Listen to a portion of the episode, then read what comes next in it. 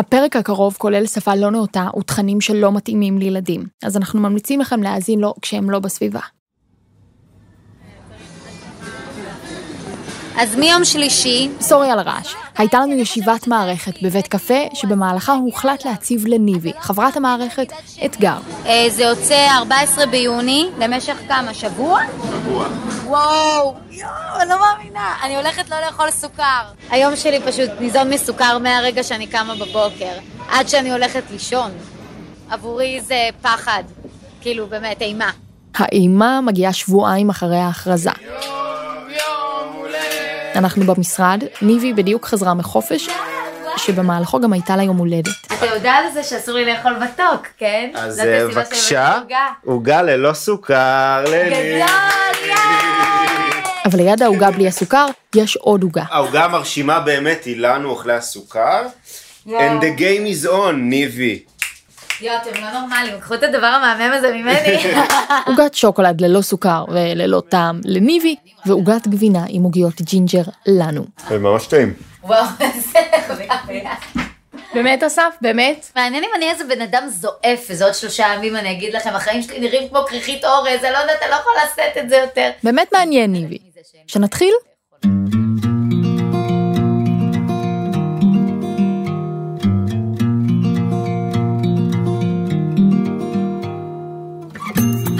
אני ענת קורול בפרק חדש של טבע האדם חינוכית, הפודקאסט ששם לעצמו למטרה לחקור את ההתנהגות האנושית.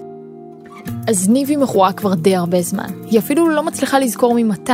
מאז שאני זוכרת את עצמי, הדבר שהכי אהבתי זה מתוק. אבל מה מושך את הסוכר אל ניבי כמו מגנט? מה הופך התנהגות רגילה להתמכרות? מה שמבדיל בין הרגל לבין התמכרות זה השליטה בדחף. זה דוקטור יוני קופצ'יק, חוקר התמכרויות במחלקה לנוירוביולוגיה באוניברסיטה העברית. במעבדה שלו הוא חוקר את המנגנונים שיכולים להפוך התנהגות רגילה להתמכרות. המחקר הזה ומחקרים דומים לו מרחיבים את ההסתכלות שהייתה נהוגה בקרב מדענים על עולם ההתמכרויות.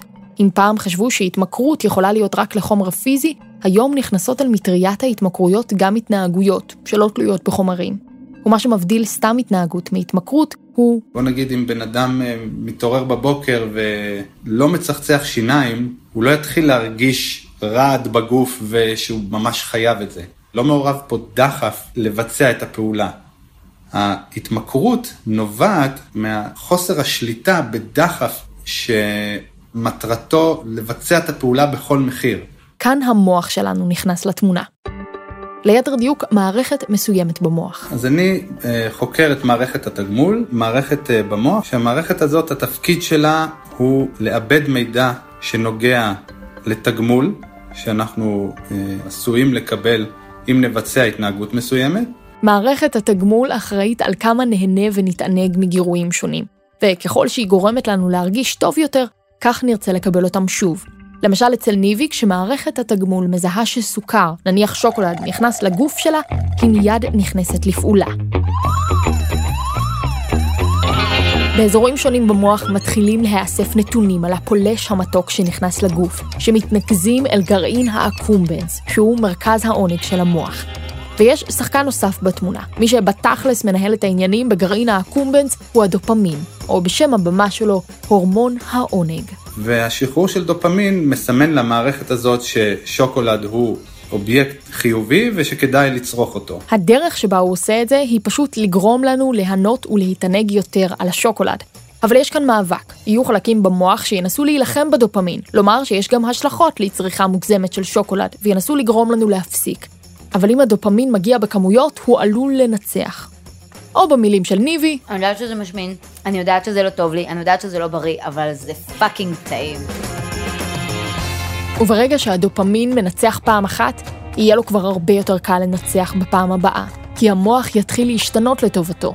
בעלי חיים, כולל בני אדם, שהתמכרו בעבר להתנהגות או חומר מסוים, החומר הזה השאיר בהם, במוח שלהם, במערכת התגמול שלהם, חותם שלא נמחק. אצל אנשים מכורים, ככל שההתמכרות מחריפה, כוחו של הדופמין במערכת התגמול גדל. ההבדל בין מערכת תגמול מכורה למערכת תגמול לא מכורה, זה שמערכת הרבה יותר קלה להפעלה. למשל, אם אלכוהוליסט יעבור ליד פאב, עצם זה שהוא רואה את הפאב כבר יגרום למערכת התגמול ליצור אצלו את הדחף, לצרוך אלכוהול. מה שלא יקרה אצל סתם אדם רגיל שאוהב לשתות אלכוהול, וזה כי מערכת התגמול של המכור הפכה להרבה יותר רגישה. אבל זה לא נכון רק לחומרים כמו אלכוהול, סיגריות וסמים. אותו דבר קורה במוח גם עם התנהגויות. שלום דוד. שלום וברכה. דוד הוא מכור שעבר גמילה. ההתמכרות שלו היא לא מהסוג הבנאלי, סמים, אלכוהול, היא לא לחומר, אלא להתנהגות ולמחשבות. זוהי כרוניקה של התמכרות מסוג אחר. הסיפור לא פשוט וכולל בתוכו תכנים לא תמיד קלים להאזנה. המאזינים לא רואים, אני רואה את הפאות ואת הכיפה ואת הבגדים שלך. הם, לאיזו קהילה, חסידות, השתייכתם? בעייתי? כן. בסדר. כן. כאן הזמן לציין שדוד זה השם שהוא בחר לעצמו עבור הפודקאסט, שהקול שאתם שומעים זה לא הקול האמיתי שלו, ושדוד מתמודד עם התמכרות למין. אבל בעוד מנת ההרואין הראשונה לא נחשבת בשום שלב להתנהגות נורמטיבית ותקינה, להתנהגות שקשורה למיניות יש גם את הצדדים הסקרנים והרגילים והבריאים שלה. אז איפה עובר הגבול? מהרגע הראשון שחוויתי את החוויה המינית הראשונה שלי בגיל כל כך צעיר, זה היה כמו כפפה ליד, זה היה פתאום תחושת רוגע, וואו, איזה נעים, איזה מרגיע זה, זה משחרר אותי, זה תוך שניות, מכניסתי באטמוספירה שונה לחלוטין, כאילו מנותקת מהעולם, כמו סוג של שריון. וזה הגבול הראשון, התלות. דוד גילה את המיניות שלו בגיל שמונה, והיא הפכה לאובססיה בלתי נשלטת. אני לא חושבת שכאן זה המקום לפרט את הדרכים שבהן ההתמכרות שלו באה לידי ביטוי, אני רק אגיד שהוא לא פגע באיש, ושיום אחד בגיל עשר, ההתנהגות שלו, שהייתה חריגה לא רק במונחים של החברה החרדית, גרמה לו להיות מסולק מבית הספר לבנים בלבד בו הוא למד. התחלתי לבכות, כי זה הפעם ראשונה בחיים שלי, כאילו, שממש הצמידו אותי לקיר, וממש הבנתי כאילו שעברתי כל, כל, כל גבול. בפעם הראשונה היה להתנהגות הזו מחיר. אבל מה שהכי כאב לי היה, שהמנהל אמר לי, אתה דוד, ילד כל כך טוב בבית ספר, אתה מתעסק בכאלה דברים? דוקטור יניב אפרתי, מומחה למיניות ולהתמכרויות, מסביר לי מהי התמכרות קלינית. אנחנו בעצם מדברים על פצע. הפצע הזה הוא בעצם איזשהו סוג של חסך, איזשהו סוג של כאב שנמצא שם. גישות אלו אחרות יגידו שהפצע הזה היא טראומה, אחרים יגידו שהפצע הזה זה סוג של פגיעות, של הערכה עצמית נמוכה, קשיים בהתקשרות עם ההורים. וזה קשור גם למערכת התגמול שבמוח שלנו, שדוקטור קופצ'יק דיבר עליה. מבחינה גנטית, אצל חלק מהאנשים היא מראש רגישה יותר. ובעצם אדם שבורח למרחב מיני התמכרותי, במעשים, במחשבות, בפנטזיות או בצפייה אובססיבית בפורנוגרפיה. הוא בעצם אה, אה, מגרד את הפצע, מנסה להרגיש תחושה של כל יכול, אבל בפועל מה שקורה זה שהוא רק מעצים את הפצע יותר ויותר. ולמרות העונשים, דוד בחר שלא להפסיק. הוא המשיך להאחז במין כפתרון הפלאים לכל בעיותיו. חיפשתי שם איזשהו חיבור, רק הוא לא היה חיבור אמיתי, כי הוא א' הוא היה חיבור שמותק למציאות, והוא היה חיבור שמבוסס על דברים ש, ש, שלא לא דורשים אה, מאמץ שיש בקשר נורמלי. אבל זה הקשר היחיד שהכיר, והוא היה מוכן לעשות הכל עבורו. אני, אני, אני לא, לא נמשך ל, ל, לגברים. ו, ולמרות זאת, בגלל שבנות לא היו ברדיוס שלי בדיוק. בתקופה הזו הוא היה נער צעיר בפנימיה דתית, ומי שהיו בסביבה היו רק הנערים שלמדו איתו, ואחד מהם במיוחד. אז כן חיפשתי שם רומנטיקה, סוג של חיבור, זאת אומרת זה לא היה סטוץ כזה, זה היה יותר סוג של אהבה במרכאות, שגם אני וגם הוא ידענו שזה, שזה לא אמיתי. זה פנטזיה. וכל המעשים האלו קורים מול עינו הפקוחה של האל. זה אסור. אלוקים לא אוהב את זה. אלוקים שונא זימה, והוא מעניש כשעושים דברים של, ש, שאסור לעשות. אין ספק שבהתמכרויות התנהגותיות יש גם אספקטים תרבותיים. בהחלט הדחקה וחברה שהיא מאוד מאוד סגורה, היא יכולה, זה יכול לייצר קשיים. בתחילת השיחה שלי עם דוד, תהיתי האם גם בחברה החילונית הוא היה נחשב למכור. אבל ככל שהרחיב על החוויות שעבר, הבנתי שמה שאני שומעת הוא סיפור של מכור לפי כל הגדרה, ושהמחשבות והחשקים רודפים אותו עשרים וארבע שעות ביממה.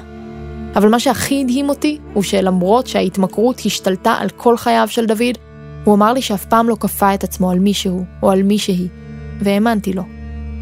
דוקטור אפרתי הסביר לי שאלה פשוט שני דברים נפרדים. במקום האישיותי שלהם הם לא יחצו את הקו ויפגעו. איזשהו מקום בנפש, באישיות, שזה לא, לא, אני לא פוגע באף אחד אחר. זאת אומרת, אם הם מכורים, אם, אם זה באמת מדובר רק, רק על עיסוק ופרז. בגיל ההתבגרות, דוד עדיין לא הכיר את המילה התמכרות, אבל ניסה לעצור אותה, בכל דרך, ומן הסתם בלי לשתף אף אחד.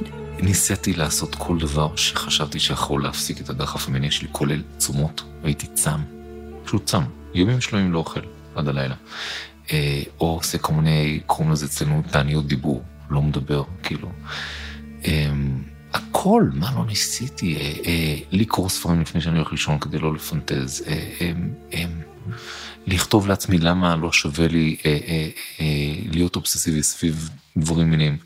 אבל אה, היה לי תמיד את, את, כבכל את המחשבה ואת התקווה, שתשמע, אתה גם בן שש עשרה, בן שבע עשרה, יש לך הורמונים, אין, אתה לא נשוי, אין לך חברה. תשמע, כשתתחתן, לפתוח את הבעיות. התחתנתי יחסית בגיל מאוד צעיר. איזה? בגיל עשרים. אשתי גם הייתה פחות או יותר באותו גיל. שידוך? כן. דוד היה נחשב לשידוך מעולה. הוא היה תלמיד חכם ומצוין בתורה, ואף אחד לא הכיר את הבעיה שלו. זו באמת הייתה עלייה על גל חדש של תקווה. הפעם הראשונה שקיים יחסי מין עם אישה הייתה בליל הכלולות, והוא חשב שזה פשוט מה שימשיך לעשות, בלי כל היתר. אבל... אני לא יודע מה זה אינטימיות אמיתית. אני לא יודע מה זה תאווה. אז המאסתי על אשתי בצורה מאוד מהירה. את המושג הזה יחסי מין שאמור להיות משהו כיף לשני בני הזוג, ביטוי של קרבה מאוד חזקה וכולי, כפיתי את זה עליי כל הזמן, כל הזמן, כל הזמן. לא רק זה, אני הייתי חוזר מה, מהלימודים באמצע היום, להפסקה אפילו, הייתי חייב את זה. אז הוא התחיל עם בגידות, שכללו בעיקר מפגשים עם גברים מהחברה החרדית. אני מבטיח לאשתי שאני אבוא בשעה מסוימת, חוזר בשעות לא שעות, וכל פעם הסיפורים. וואי, עד שלי, נתקעתי בפקק, עד שלי, הפנצ'ר, עד שלי. ואין עניין, לא זה סדיסט, כאילו, שיש לי עניין לראות את אשתי בוכה, כשאומרתי, אני מחכה לך כל הלילה, ואתה מבטיח לעצמך, די, די, די, ו- וכלום, כלום, כאילו תלות מגנט שמושך אותך ולא שואל אותך בכלל. להתמכרות יש כמה מדדים. אחד מהם הוא כמה נזק היא גורמת, אז מחיר צריך לשלם. בשלב הזה דוד החל להרוס את התא המשפחתי שרק נבנה, וגם לקרוס בעצמו. והשנאה עצמית שם הייתה כבר תאומית, כאילו, האשמה, חבק את הנשוי, מה אתה עושה, וההבטחות, וההשבעות, ו... וכל פעם משוכנע לחלוטין שזה הפעם האחרונה שאני עושה את זה, הפעם האחרונה שאני אני עושה את זה, ועד הדחף הבא. מיום ליום, הנושא המניעה כל כך יותר ויותר מרכזי בחיים שלי. הוא נפח לאינפוזיה, הוא נפח לדבר שמרגיע אותי, שמגונן עליי, וככל שנהיה מרכזי, ככה אני יותר ויותר מתנתק ממה שקורה סביבי. כאן נמצאת חתיכה נוספת וחשובה בפאזל. אחד הדברים שהופכים התנהגות מכזו שהיא נורמלית להתמכרות, הוא האופן שבו היא משתלטת לך, לגמרי, על החיים. במקרה של דוד לא היה מדובר רק במרות שהטיל על אשתו. הוא הבריז מהעבודה כדי לספק את צרכיו והפסיד אירועים חברתיים בגלל דחף בלתי נשלט, ושיקר לכולם, כל הזמן, כדי לחסות על זה. ואז דוד התחיל לחפש עזרה, וקיבל מספר טלפון. ואז התקשרתי לאותו אדם שהוא הפנה אותי אליו. פגשתי אותו, וסיפרתי לו את הסיפור שלי. הוא אומר לי, אתה מכור? אמרתי לו, מכור? למה? הוא אומר, למין? אמרתי לו, לא, לא, לא, לא הבנתי אותי, נכון. מכור זה בן אדם שלוקח סמים, ג'נקי, מכור זה אלכוהוליסט שמגיע בלילה לא שעה, לא שעה. מכור זה מכור, אני, אני לא לוקחתי סמים, אני לא שותה אלכוהול, לא כלום. הוא אומר, לא, אתה מכור למין. והוא הסביר לי, הוא אומר לי, תראה, יש לך חוסר שליטה על זה. אתה אף פעם לא הצלחת לעשות את זה בזמן שרצית, בכמות שרצית. כלום. זה תמיד הלך, הלך, הלך ונסחב. ואז הוא אמר לי, תשמע, אתה חסר אונים. ברגע הזה נפל לו האסימון, והוא עשה את מה שהיה צריך לעשות כבר לפני הרבה שנים. נרשם לתוכנית גמילה. זכות המפגש הראשון, אני, אני ישבתי שם, קודם כל הימם אותי, שוב, בשלב הזה הייתי עדיין משוכנע שהבעיה שלי היא דתית. ואם לא הייתי דתי, ואם לא הייתי מפחד מגהנום, אז הייתי הולך ונהנה לי. ופתאום נכנס לחדר, כל אחד הוא שונה, אחד דתי, אחד הוא, הוא צפון תל אביבי, והשני נראה בכלל נער גבורות כזה. אני רואה אנשים מבוגרים שזה הפחיד אותי, אמרתי, בואלה, העסק הזה לא נגמר כל כך מהר. ישבתי שם בחדר, ואני מקשיב להם, ואני שומע את כל אחד מספר את הסיפור שלי, אני כאילו, איך אתה מכיר את הסיפור שלי? כאילו, איך אתה מצליח להיכנס לתוך המוח שלי ולהגיד לי, לא רק מבחינה מינית, מה אני מרגיש כשהדחף, או איך אני מרגיש אחרי שעשיתי מה שעשיתי, אבל הרבה יותר עמוק מזה, הרגשות שמובילות אותי לזה. דוד התחיל במסע, שנמשך עד היום. יש כמה שיטות לגמילה. שיטת שנים עשר הצעדים בה דוד בחר היא אחת השיטות הנפוצות בעולם, והיא פועלת לפי העיקרון הבא. אתה לא יכול להוציא את עצמך מההתמכרות, אתה צריך להרים את העיניים למעלה, ולתת לאיזשהו כוח עליון, כפי שאתה מבין אותו, שיעזור לך לצאת מההתמכרות. ויש שנים עשר צעדים שעוזרים לך לעשות את זה. בעצם מנסים לגעת בכאב, לתת כלים, להתמודד עם אותו כאב, ולהתיידד איתו, ובעצם להפסיק להשתמש באסטרטגיה של בריחה, שוב ושוב, לאותה התמכרות. אז לאט לאט, שלב אחר שלב, דוד התנקה, הוא לא משתמש במילים נגמל. היום הוא נקי כבר שבע שנים, במהלכן הפך בעצמו לחונך עבור מכורים אחרים. הוא עובד בעבודה סדירה, ולומד, וחי עם אשתו שנשארה איתו, והולכת היום גם היא לטיפול בקבוצות של נשים של מכורים.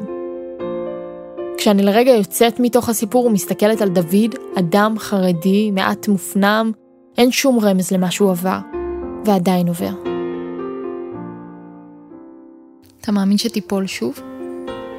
אחד מהסלוגנים בתוכנית הזאת, שגם הצילה לי את החיים, היה רק להיום.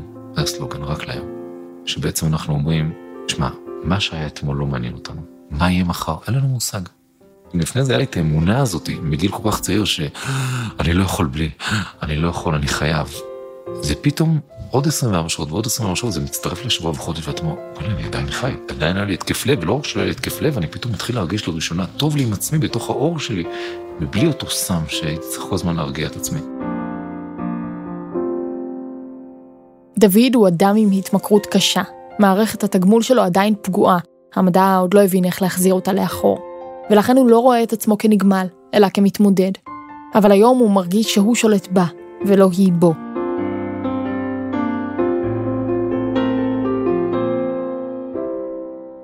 התמכרות, כמו שדוקטור קופצ'יק הסביר בתחילת הפרק, נשענת על שחרור כמות מוגברת של דופמין.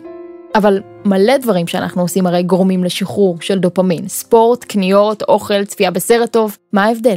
כל התמכרות היא קצת שונה מהתמכרויות אחרות, ולכן כל התמכרות יש גם אזורים במוח שהם יותר ספציפיים לאותה התמכרות. אבל בסופו של דבר, כל ההתמכרויות, גם אם זאת התמכרות לאלכוהול, לסמים, לספורט, למין, לאוכל טעים, לקניות, בכולן תהיה בעיה במערכת התגמול. והיא תפעל ברמה מוגברת לגבי מושא ההתמכרות הספציפי. וזה יכול אולי להביא למסקנה ש... זה נראה שלכל בן אדם יש משהו שהוא מכור אליו. וזה קורה לכולנו, המון.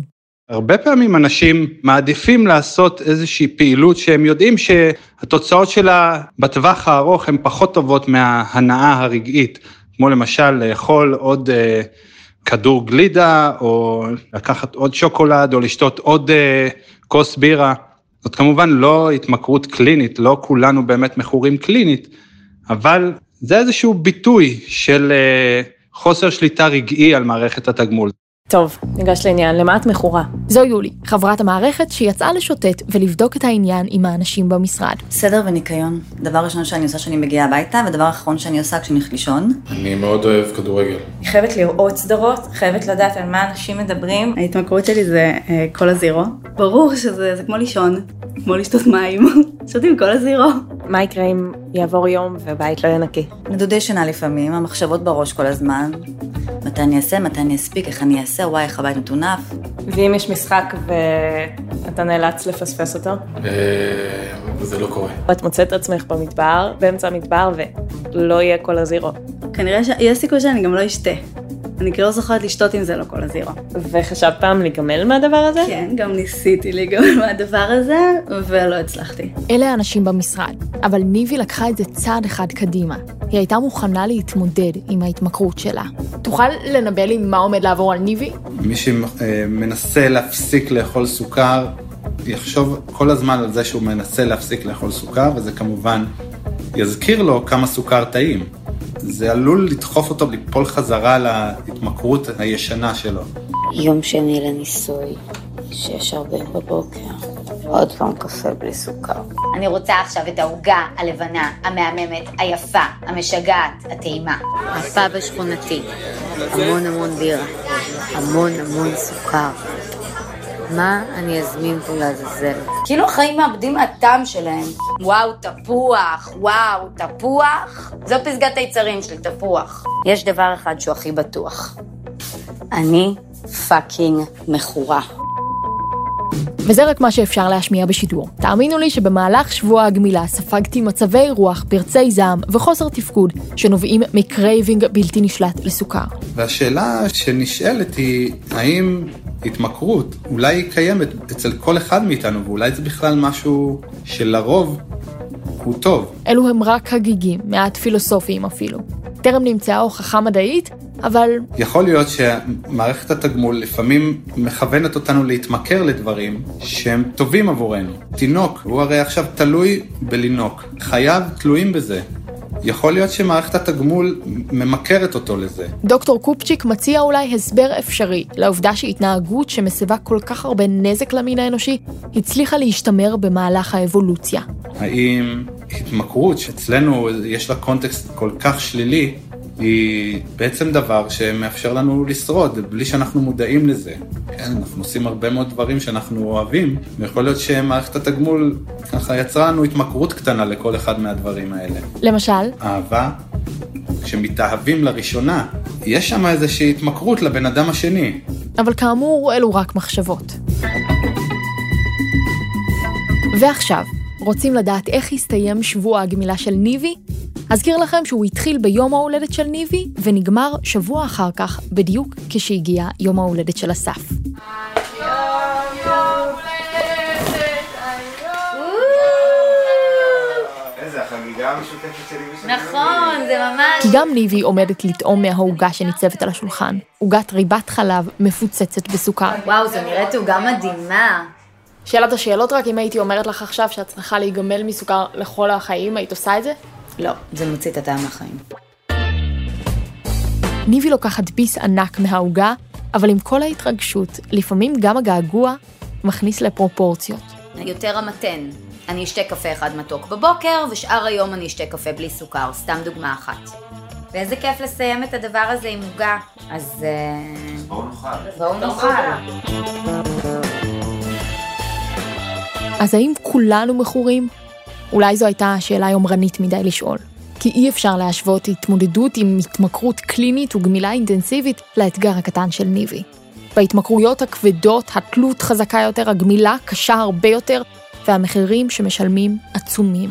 אבל אם הכל מתחיל במערכת תגמול אחת שנמצאת במוח שלנו, אולי בעתיד נוכל ללמוד איך לשלוט עליה, ונצליח לסייע לאלו שההתמכרות השתלטה עליהם.